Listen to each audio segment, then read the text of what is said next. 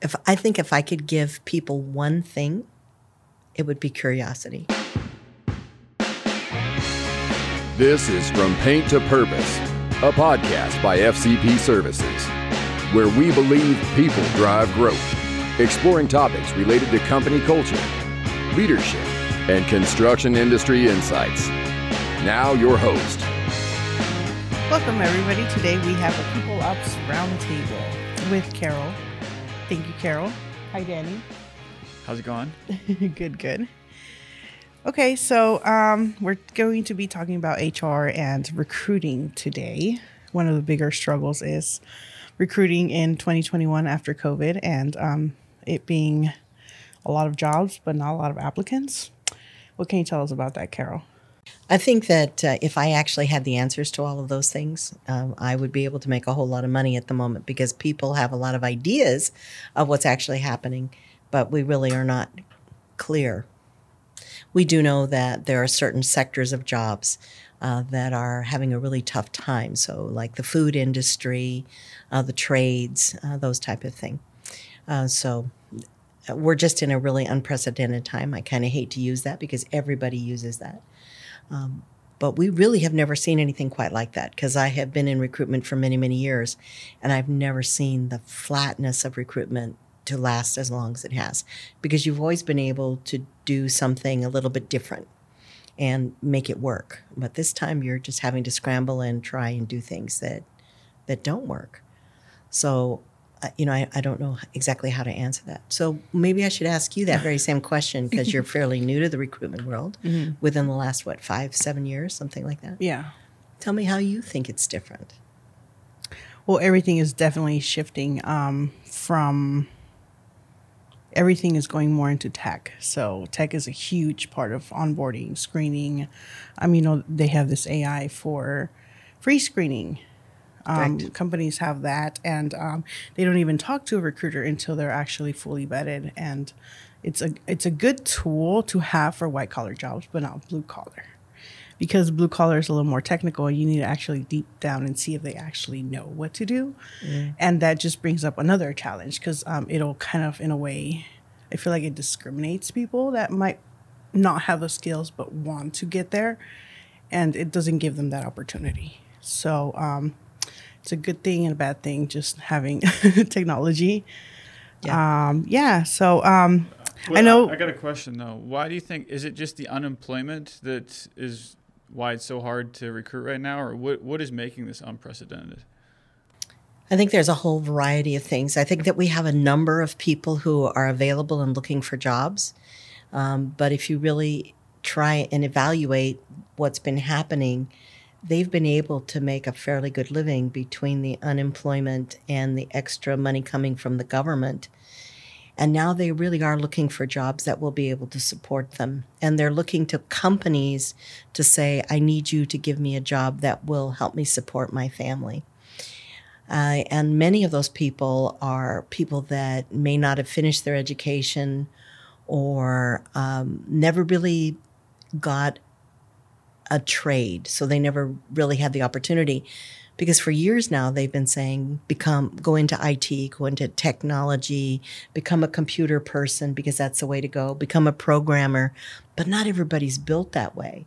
Like we have a person who works for us, highly technically logical, uh, and great with fixing cars right? Hands on. If you give him something hands on, he's he's happy with it.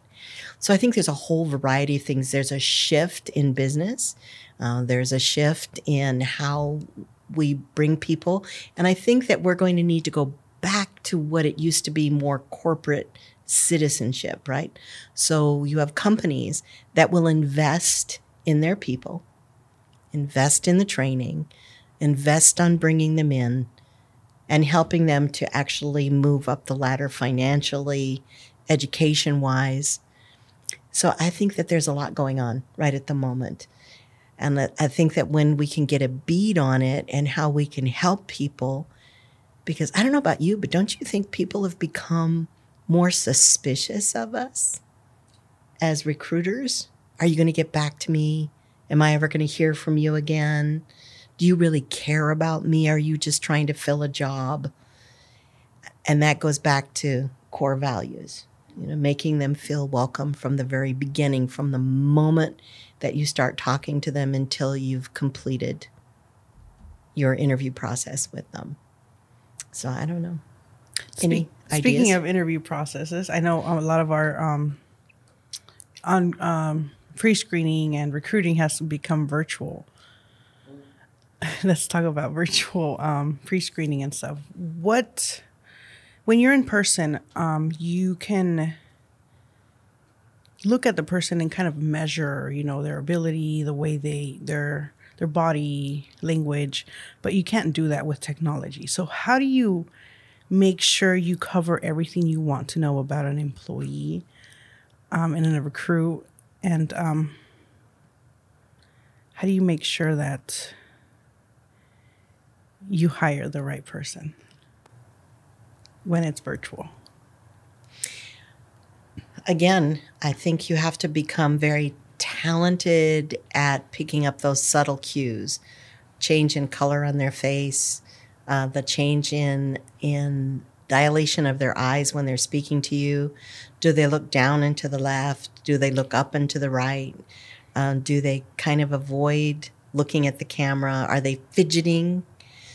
But it's very difficult because as a recruiter, one of the things that's always been great is that you could bring people in and you could watch them from the moment that they walked in the door mm-hmm. until they actually sat at your desk to have a conversation with them. And you could pretty much tell what they were going to be like. And now you can't do that. Obviously, if they're late to the Zoom meeting, that becomes an issue, right? Mm-hmm. But you, I think you have to be more adept at asking questions and really listening and asking a deeper question. And that's something that you do really well. You'll hear something and you go, Tell me more about that. Mm-hmm. Where does that come from? Is that instinct for you or? instinct and curiosity it's more curiosity i just want to know about this person you know their oh, learning style it just helps me if i see that they are a good recruit or they have good potential i try to see what um, skills they're lacking so i can help them grow and create a de- training development plan for them so we can make sure we're, they're fully supported. If I think if I could give people one thing, it would be curiosity. And that is when you're actually talking to people, if you can find out if they're curious about what you do or curious about the company, they've actually done their due diligence and their homework, that goes a long way as opposed to someone who's very passive and said, Well, yeah, I just need a job. Can you get me a job? So, yeah, that's good. I like that. Curiosity is a good one. yeah, Yeah, I'm wondering if we're going through a, a curiosity pandemic as far as when we have access to the whole world at our fingertips through our phones. Nobody really wonders anything anymore. They mm-hmm. just they just kind of look things up, and I, I I agree. I think curiosity is one of the key uh, attributes or characteristics for growth. Correct. yep Um, how do, how can somebody become more curious, or would how can somebody work on their curiosity? Wow. That's a really good question. That's a I don't really know if good you can teach that, but you can probably see what their interests are and start building from that. That's Mm-hmm. how I would um, tackle that. Yeah, that shows up at every level, whether you're doing a uh, performance review of someone and their work, mm-hmm. and then you ask a very simple question and they go, Well, I never thought of that. Mm-hmm. Well, you're doing the job. Right. At some point, don't you think you might want to take a class or figure that out? Um, I do think that we have hit a wall with people. They just think when you come in that everything is supposed to be handed to you on a mm-hmm. platter. It's like, okay, now you need to take care of me. I kind of wonder if that isn't the way people were kind of brought up, though. Everything was given to them before they needed. But you might be able to answer that a little more than me. I think it's because of new generations. There's this mentality about um, everything that, like Danny said, everything's at your fingertips. So it's no longer you no longer have to work for it in a way. It's just there. You can look for it on the internet, which is free. And, you know, you can go on Facebook, you can go on LinkedIn, and you can find a whole bunch of information or anything you need at your fingertips. And that I feel like it's made us a little bit lazy. I think it's a desire not to learn. Mm-hmm. And I've watched because with you, you do an immense amount of research on a topic, and you will search everywhere and talk to people and ask questions. Where do you get that curiosity? Where does that come from? Mine comes from wanting to grow and learn as much as I can. Um, there's there's a saying that um, you know they can take anything away from you except your education. So I feel like that's one of the biggest tools in my life. So, and I'm just nosy. I guess I could say curiosity, you, um, whatever word you want to use. I just want to know about the world. I think I do think that that's what's kept me in in uh, recruitment and human resources for as long as I have. Is I love talking to people to figure out who they are, what they're actually hoping to achieve with their life, what their dreams are. I mean, what a great thing to be able to then be able to talk to them and say, Yeah, I think we've got a path for you. I think we've got a mm-hmm. career path that will help you, or go, I don't think this is going to be a good fit for you, but have you tried this? Mm-hmm. Or if you get an accountant who skydives, what's what's the the difference? Normally, you don't want an accountant who skydives, right? right? And they're into extreme sports. How do you how do you justify those two things? So I think for me, it's been a puzzle of human beings, mm-hmm. and then figuring out how it fits with a manager, with a department, with a company, with an objective, with a strategy for the company or a strategy for that division. And it is, it's like a puzzle piece of does it click? Does it make it? It's like when we're hiring for our teams mm-hmm. and we talk about it all the time. We talk about, yeah. well, okay, no, he's not one for teaching. Mm-hmm. But this person would be great because he could plug right in, or this person would be really great with teaching. Mm-hmm. So it really is knowing your audience, knowing yeah. You've got to know both sides of the world. You've got to know the people that are hiring and the people that you are hiring. And the people to be working for. Yeah. That's why I think recruitment changes every day. And when you first get into recruitment, you think it's this it's one thing and then you discover later it's something so completely different and so amazing. And someone asked me, you know, why have you stayed in it as long as you have? And I go, because every once in a while, you change someone's life. Mm. Just a moment, you change their life. And uh, well, you don't change it, but they change it. But they they're open to it, right? You get the assist.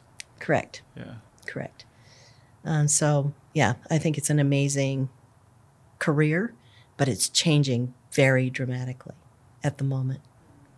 I have a question as far as recruiting in general, because through my experience, whenever I went in to interview, I always felt this very one-sided power dynamic, and you know, I'm I want to impress the people that I'm talking with. I want to really sell myself, mm. um, and that was challenging. It was hard. I, I'm like, how do you think the power dynamics have played into the current situation? Do you think um, recruiters need to be like a little bit more meet meet you in the middle halfway with conversation and, and curiosity or sa- even a sales pitch like i'm really trying to sell my company rather than having the other person come to you and say tell me why i should hire you.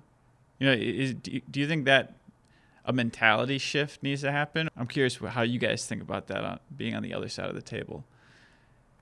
Um well to be honest we are also as nervous as you because we don't, you know, we want to represent the company well.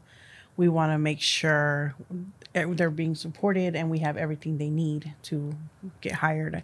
And um, I don't think there is a power dynamic. As an interviewer, as, someone who's being um, interviewed, you do get nervous because you're like, this is a new job. These are going to be my bosses. But you also got to realize that it's another human on the other side and they're also nervous. You, they just don't show it or they've been long enough to, in the profession to know not to show anything and just stay neutral to get all the information you need from that person to make sure they're a correct hire for the company. That's how i see it. How do you see it carol? I think that we've gone from a time of of where we really actually cared about the human beings across the table from us and that when i know when i kind of came up in recruitment, we were trained extensively on how to place people Uh, what do we look for? What are the general characteristics? Things that we talk about all the time. I kind of trained you a little bit on that as well, but you're not normal. We've discussed that many times. and and then all of a sudden there's been a shift because of technology and because the people sitting at a desk are not trained in recognizing that human resources requires human interaction and that sometimes that's a very challenging thing. And our worlds have become so small that we don't often think outside the box like this is my job. Tick the box. Okay do they have yes do they have this software? Yes do they have this? Some of that's handled with ai before they even get to you they have to have certain words in the resume and so what's happening is I believe that recruiters are becoming more transactional. So it depends on if they're a recruiter in a company or if they're a recruiter in a recruitment agency. And, dep- and it depends on who's trained them. And if you have people that don't have a sense of human, it's just not going to work. It's like, okay, get this person and plug it in a hole. Get this person and plug it in a hole but you can tell by the turnover, you can tell by a whole variety of things as to whether or not you're being successful. So I think it has to be more relational mm-hmm. and less about the transaction, no matter whatever that is. So I do think that people, again, it's about curiosity of those humans. You don't have a lot of time to make decisions. You have to fill jobs faster, quicker, because those people will be gone before you know it. Mm-hmm. So I do think there's a lot of things in play, but that's my opinion. It's become instead of relational, transactional. Well, the relational transactional also um, ties back to the mission of the company, right? If and the environment. If they're a numbers company and they just want hours billed, for example, in a recruiting company, sure. you know, you have to fill that in order to keep your job. And so it does become transactional. But if there's a company where they actually care for the people, it's different. So you kind of have to adapt yourself as a recruiter to what the company wants and what they need. I think I've worked on both sides of the fence, right? Both within a human resource department and then as a high volume recruiter and an executive recruiter. And I will tell you when you take the time to slow down and when you treat people like humans and you treat them the way that you wish to be treated and you actually find what they want, that it goes a lot smoother and that your placements are better. You're able to charge more money as a recruitment company because you have quality processes and you can guarantee it as opposed to a churn and burn. So again, it, you're right. It goes back to the dollar and what your company's values are. And if they say we're just going to make it to 300 million this year, you have to be willing to do that. Um, so if it doesn't fit your personality, then you definitely don't want to be there if that isn't the kind of environment that you want to work in.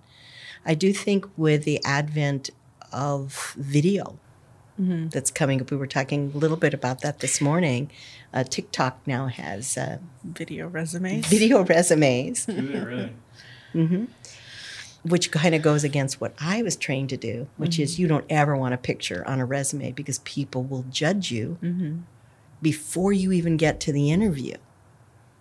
They will judge you on your eye color or the color of your skin or how old you are mm-hmm. or if you dress in a certain way. How do you feel about that? I think it's beneficial to um, people that want to work in something that's um, artistic or um,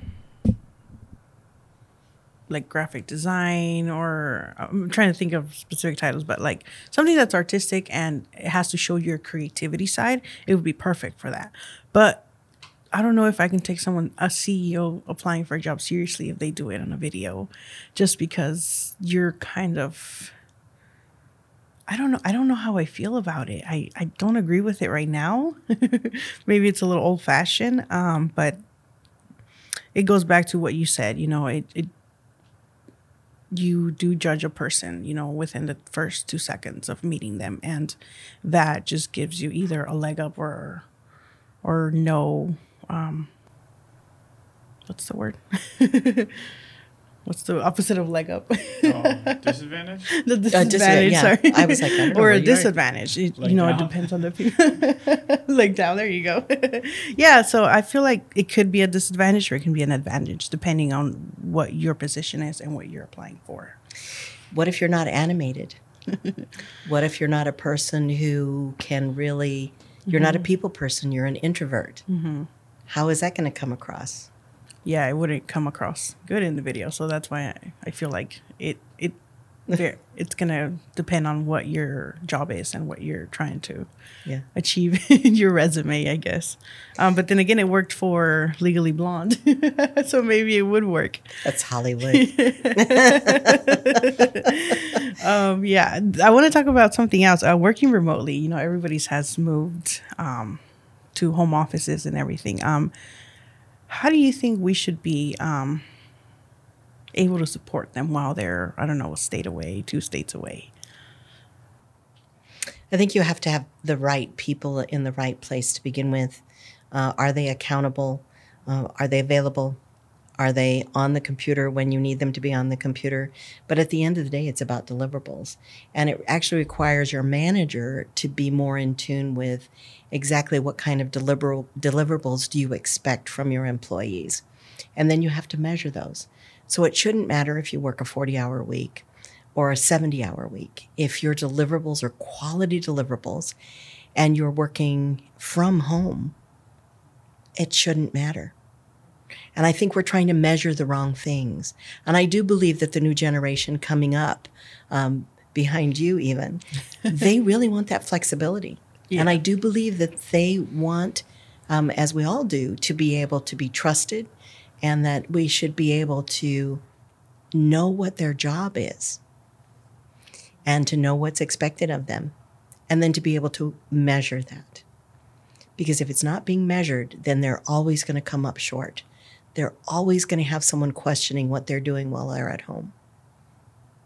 And I think that's where generationally there are going to be some challenges because you're going to have managers who are older who are not going to like that.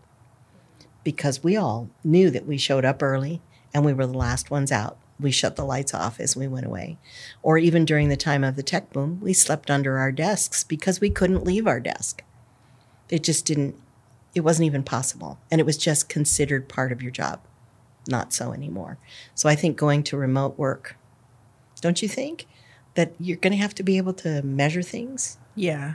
Um, I think just being supported by your company um, is huge when working remotely. We had to work remotely for a couple months, and just that support made a huge difference. Making sure you're connected with your employees, making sure you communicate with them so they're aware of everything that's going on. Yep. Um, you couldn't just walk up to the next door office and be like, "Hey, what's going on?" So that communication and that support was huge and important for everyone because um, you know you have to keep your bosses in the loop of what's going on. Some details might fall in through the cracks if you don't, and that could cause a huge or a bigger problem. So um, yeah, Yeah, I agree. Yeah, I think the work remote is good for certain positions with certain for certain people at certain experience levels. But Correct. I think about how much I learned at my first job out of college, and I was like I felt like in the first two weeks I learned more at that job than I did in the previous four years. Correct. And I don't get that experience, or I don't learn that if I'm pigeonholed at my desk at home. Uh, it's about there's something about being in proximity with people that are far, you know, they're whether you want to label them as a mentor or not, you can sponge up a lot when you're just around um, people that have, that are farther down the path. And so I think we've heard a lot of great things about work from home, but those are mainly I think from the people that um, have have that experience and have already developed those skills. And I think for Gen Zers, I would be nervous to want to start my career out from home because now it's going to create so much more work for me to go and learn from people for free. Um, Yeah, so and, and in certain positions, customer service, um, some some positions you just have to be on the clock. Yeah, Like you correct. just have to be there, and when someone calls in, someone needs to pick up. right. So I think this work from home thing gets really um, grouped like a little bit too broadly, Mm-hmm. and I think that's that might be hurting recruitment efforts in general. Do you think? Do you guys think that like too many people have false expectations of what a company should be these days? Yes. Oh, yes. Definitely. Absolutely. Mm-hmm. yeah. Yeah. We're getting more and more odd things that that Feel are as an just- entitlement. so weird about expectations of what you as an employer should be doing for the employee. But I think that that comes from years of corporations saying, I need you to do this for me, mm-hmm. as opposed to this is a symbiotic relationship. And I think the companies or the corporations that have learned how to strike that balance will probably do better mm-hmm. take a look at some of the bigger companies who shall remain nameless. They had all kinds of labor issues. They had all kinds of, and this is more than just one company. Mm-hmm. And they just kept taking and taking and taking. And at one point, they went, oh, okay, maybe we do need to pay more money. Maybe we do need to have better benefits. Maybe we need to talk about childcare because this is a balance. That goes back to that corporate citizenship that I was talking about. I do think that uh, that's one of the things that we are going to have to look at for the future. Really important. And the other one is I also think that we need to take a look and take a page from the past. And the page from the past was back back in the day uh, when you didn't have people that had the skill set, which is what's happening right now. We have a lot of people, but they don't have the skill set for certain jobs. And what we did was we actually had to build them. We had to build people. So that's where you take the people that have the personality, the drive, the desire, the curiosity to say, just put me in, coach, I'll do a great job for you. And then you invest in them by creating a training program. And then through that training program, being able to help them learn a skill there weren't a lot of software programmers back in the day, right? There weren't a lot of of people that could do computer networking. They um, there were all kinds of jobs that people didn't know anything about because it was brand new. Uh, and so they went about training people and investing in people and in investing in getting people who uh, were long term unemployed into an employment situation. But that's where the government, so the county and city governments worked with corporations and said, we'll give you a tax break if you'll provide training for these particular people. And here are the quotas that you need to train. And it worked. It was great. It just brought people up, and things really started to boom because there were no people. Kind of similar to what's going on now, although right now it's quite odd. Mm. Uh, but we're really going to have to focus on training. I know that for our company, we're really looking at a way to how do we bring people in who have the raw talent and ability mm-hmm. and teach them a career in painting. Mm-hmm. How do we do that? And project management and construction. And those are even harder to fill than IT positions. What was your question? I forgot. Oh, okay, that was a good one. okay, again. Okay. Um, I have It one was- question. go uh, for it. if- unless you want it. I Yes. forgot the question. Okay. It was blue collar, but go ahead. How do you think? Um, what, or let's see here. Cut that out, Danny. Okay. as far as hiring new employees and thinking a little bit outside of the box, I thought of like there's two different ways that um, that come to mind as far as outside the traditional path of just the at will signing on the dotted line. Okay, here's the employee. One would be to do more of a trial period up front, say two, three, four week trial period. Or on the other side of the extreme would be take a page out of major league playbook where it's you sign a three year contract for X amount and then you can it's less risky to develop that employee. Do either of those approaches seem like they could be something that would work in your industry? Um, I can tell you by personal experience that we're going to give you a two week trial.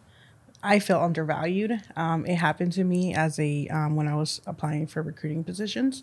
They had told me they were going to hire me for two weeks, and they were still going to hire for the position, even though I was hired for it. But I was going to be in a trial period.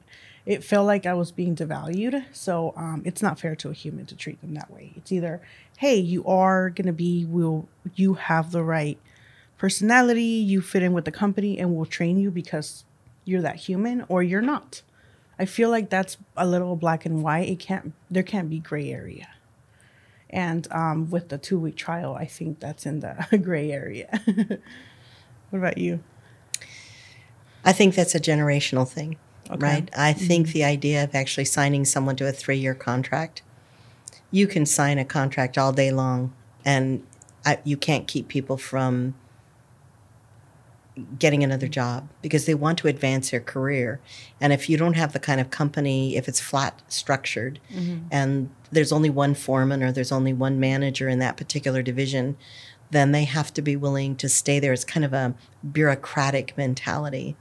So I, I don't believe that that's going to work in this day and age. I just don't think so, unless it's a really fantastic job that mm-hmm. pays really well with great benefits and a great future. And saying, look, we want you to commit to our company. Um, I don't think with the mentality of what's happening now, we can't get people to commit to a job for a season. You know that that that's a, that's a challenge. That's a challenge. But that's a good question. Is it? Do you think? Um, I remembered my question. Um, do you think that's because of a like a blue collar like stigma? I guess you can say that with the new generations, it's not glamorous like IT is. That's a really good question. I do think working with your hands may not be as valued as it used to be, Right. which is kind of silly mm-hmm.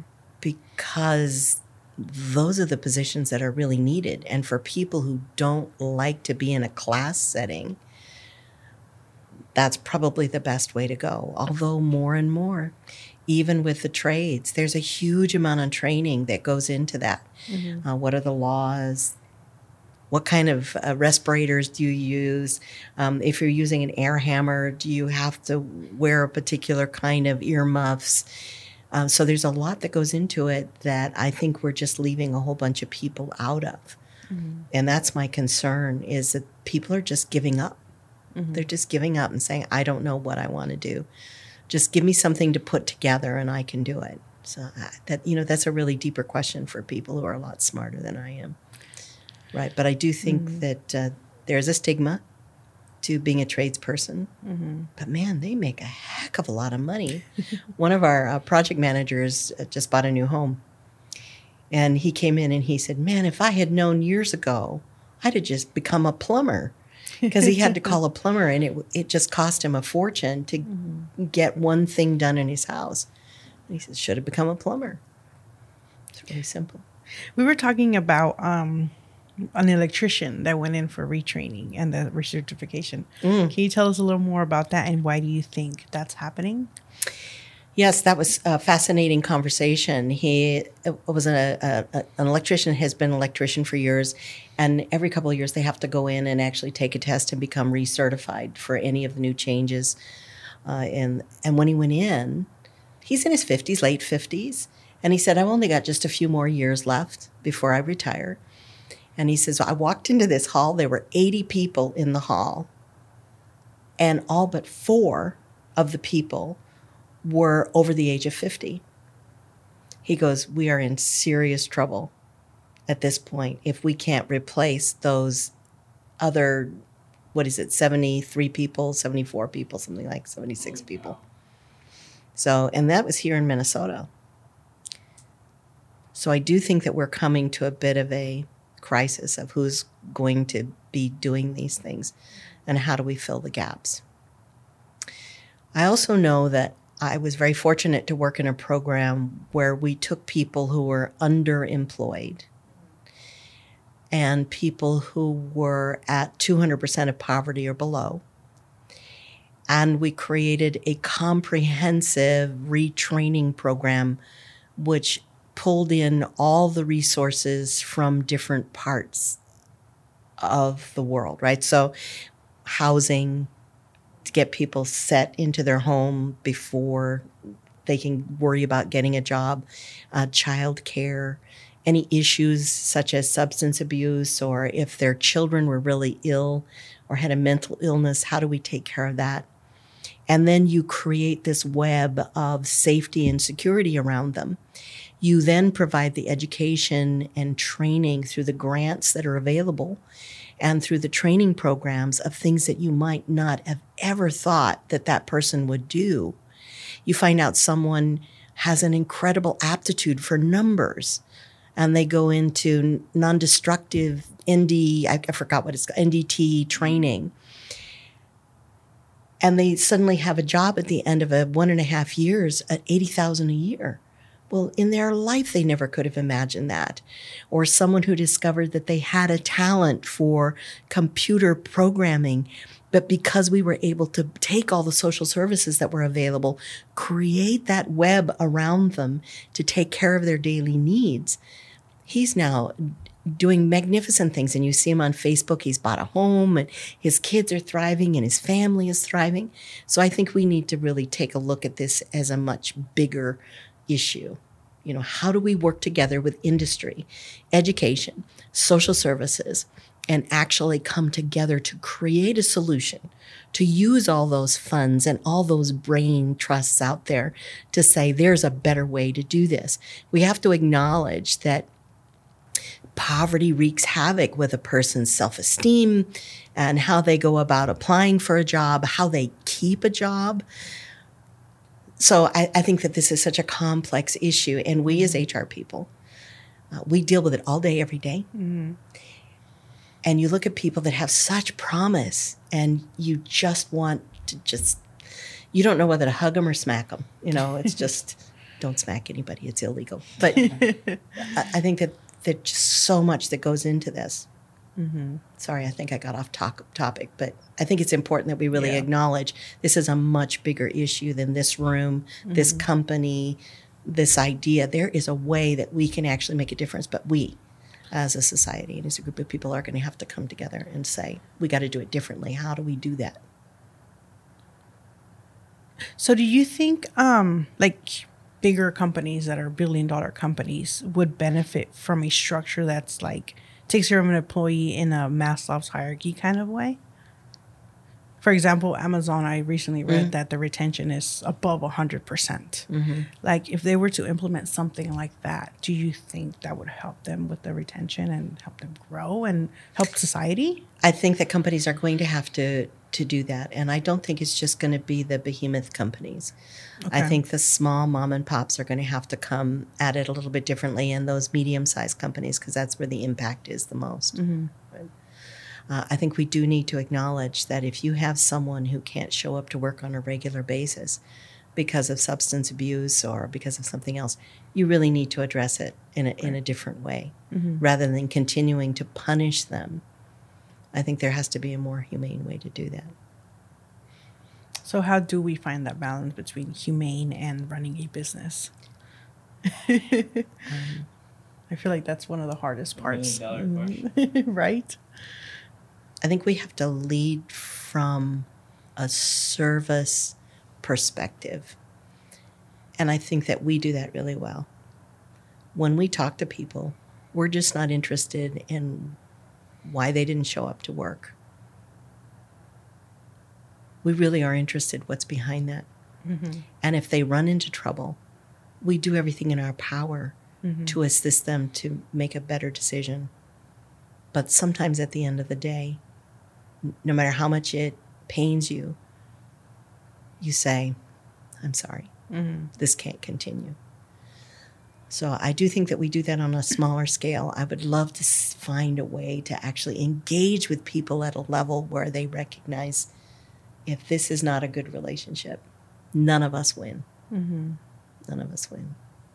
So, I mean, you're both part of the younger generation. What do you look for? in a company in a company or in a recruitment process you you talked about how one-sided it was Talk to that a little bit if you to, were to recognize that that person was transactional and you were trying to build a relationship with them. How might you do that? Well, I definitely found a lot more success once I stopped putting the business or the interviewer on a pedestal and I actually came from a different perspective of do I like I'm going to interview this company on if it's a good place for me to work, if I agree with their direction, their mission, their vision. And it's crazy how I started getting um, app, or, um, offers once I came from that perspective rather than more of a desperation type. I want a job. I need a job. Um, so personally, I looked at every job I've really taken in my 20s is will this help me move in the direction of one day owning my own business? Mm. And so I didn't necessarily, I mean, obviously, you, you, you love to have a nice paycheck and have good benefits and that sort of thing, but that probably wasn't priority number one for me. Priority number one was do I feel like I can grow here? Do I feel like I can learn something from the people around me here? And um, yeah, that's that's what I was really tuned in on when I was interviewing. So whether that's good or not, and I was upfront in a lot of those interviews that said one day I want to own my own business. Um, and I don't know if that turned people off or it turned people on in the sense that, okay, this guy has an entrepreneurial spirit. Mm-hmm. He'll probably be a self starter in our organization. We'll partner with him for three, five years, whatever. And then if it's time for us to part ways, we'll part ways. So I think that was a pretty healthy approach. You know, mm-hmm. it wasn't marriage, but, um, you know, long term. I, I, think that brings up a really good thing about agility of an organization. Mm-hmm. Right. So let's talk about that for just a minute. You just hit so many spots right there that were generational in nature. Mm-hmm. And I believe that that's what recruiters are dealing with. So, what do you do when you're a, a generation like that? You heard what he said, you mm-hmm. identify with that, mm-hmm. right? Yep. because it's you, you've said that. Now, what do you do when you have the generation behind you coming up? and they have a completely different focus of well i'll come to you but only if it benefits me period that's a tough one um, i haven't really looked into the future in that kind of way um, I, I don't know how to answer that right now because it is about agility uh-huh. how do how does a company get the kind of agility that's necessary to adapt to the different needs of the people Mm-hmm. And I do think that the bigger companies are going to have a hard time with that. Right? Yeah. I could be well, wrong. That's one side of the equation. The other side would be Gen Z is going to have a rude awakening that the world doesn't bend to their every need and desire. That is true. I so don't know. Gonna... I mean, is everyone going to be a TikTok star? No. Or at some point, are they going to have to make some money on their own and figure out, oh, the world actually, I have to contribute something of value um, and it has to be a give and take. Sorry, I'm not trying to put Gen Z on blast, but I think they're gonna fall and figure it out. and, Actually, I um, think they'll they'll be the ones who'll come up with, you know, I think there's a better way to build a mousetrap. Yeah, figure figuring stuff out. I think um, their curiosity is gonna prevail. I get. I think so. I mean, look at I've seen I've seen it like with my sisters. They yeah. They're sixteen. Oh my goodness, yeah. They're fourteen, and they have pop up businesses. You know, um, they learn about entrepreneurship and businesses through LinkedIn, um, TED Talks. I send them all that stuff, and their curiosity just keeps going. And they and they their mentality is, well, if you can do it, I can do it, but I can do it better. so figuring it out and stuff, um, I think that's gonna help them a lot in that curiosity. How does that help the corporation or the company? They're going to be adaptable and flexible, and um, I feel like sometimes we it's scarce um, because you get a lot of people that are not used to change. You know, it's a company, same structure and all that mm-hmm. stuff. And if that shifts, then for them, all hell breaks loose. You know, it's like everything's changing, freak out and stuff. And with this flexibility, I think they'll be able to adapt to those changes. That's my opinion. I'm really excited to see how things are going to change. And even now, I find myself kind of like a prairie dog or a meerkat, you know, kind of coming up, going, okay, there's an opportunity here. There's an opportunity to do it differently. There's an opportunity to find a way, just like we did before, going, okay, how do we adapt to this? How do we make this different? I just wish it would come faster. Well, so, let, let, me ask you a question. How did you adapt to all these new computers and technology coming into the workforce? Oh, it's awesome. it was just the most fantastic thing ever because we could do more with less. Mm-hmm. And it was frustrating in the beginning. But oh my goodness, the things that we can do, we couldn't even have dreamt of it back then. Mm-hmm. You know, when you, I, I told you about the time that I lost a database with 10,000 employees in it.